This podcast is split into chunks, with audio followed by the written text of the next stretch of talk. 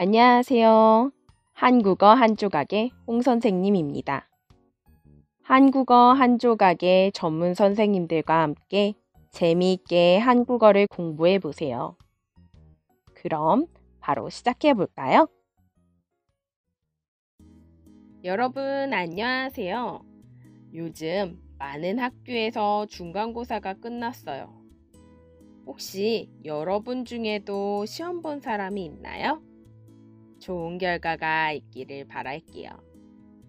그럼 오늘은 시험에 대한 단어를 같이 공부해봐요.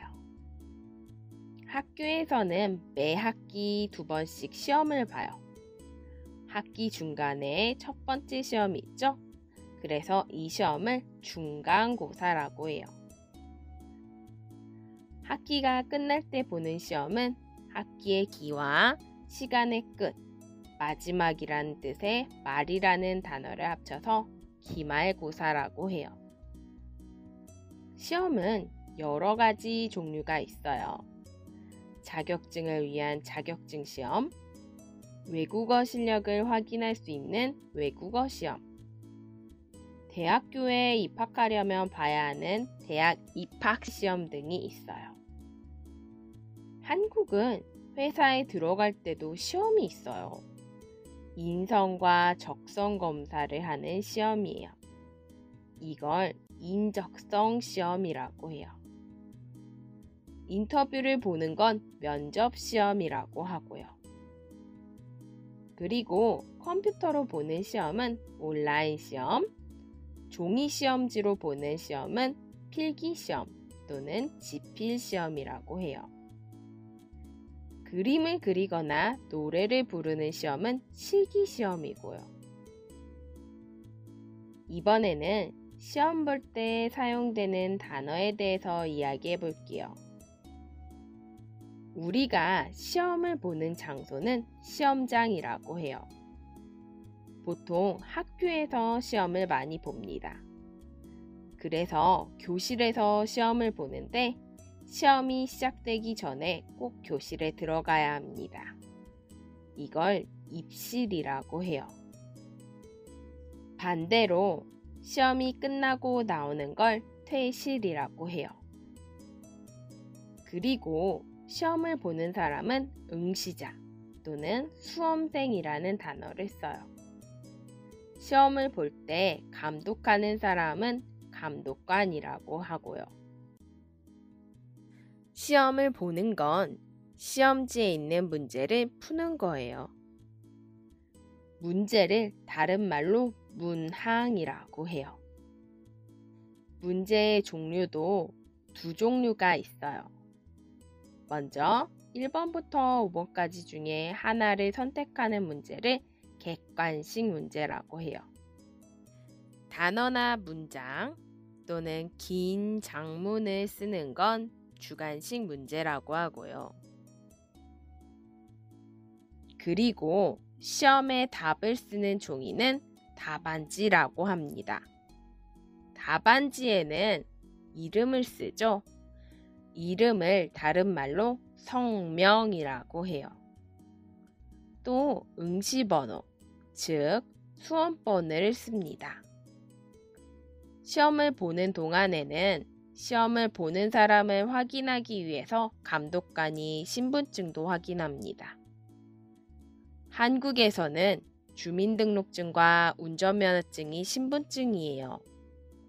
외국인들은 외국인 등록증과 여권이 신분증입니다. 문제를 푸는데 가끔 답을 모를 때가 있어요. 이렇게 답이 정말 생각이 안 나면 아무 답이나 고를 때가 있죠. 이걸 찍다라고 해요. 시험을 볼 때 하면 안 되는 행동을 부정행위라고 하는데 가장 대표적인 행동은 시험 중에 몰래 답을 보는 행동이에요.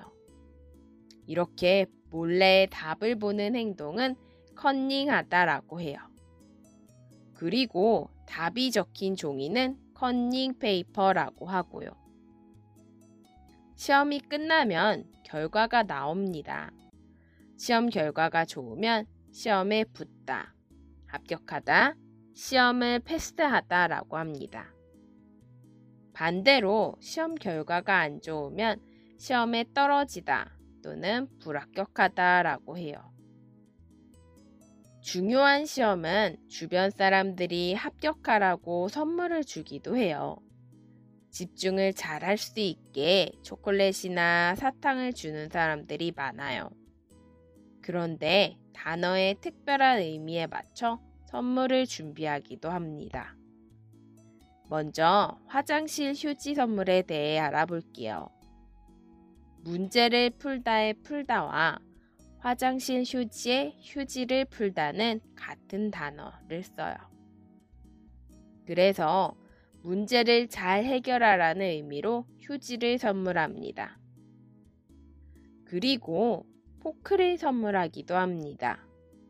포크는 음식을 찍어서 먹는 도구예요. 아까 문제가 어려우면 아무 답이나 찍는다고 했죠? 잘 찍어서 맞추길 바라는 마음으로 포크를 선물하는 사람도 있어요. 마지막으로 유명한 선물은 바로 엿이에요. 이 엿은 사탕처럼 달콤한데 끈적끈적해서 잘 떨어지지 않아요. 그래서 시험에 잘 붙으라는 의미로 선물해요.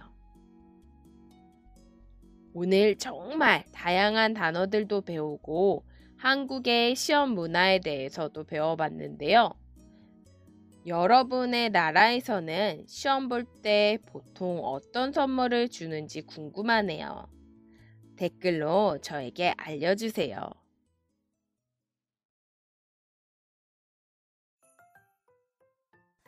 한국어 한조가 유튜브나 인스타그램에서 항상 여러분의 코멘트를 기다리고 있습니다. 오늘도 들어주셔서 감사합니다. 다음에 만나요. 안녕.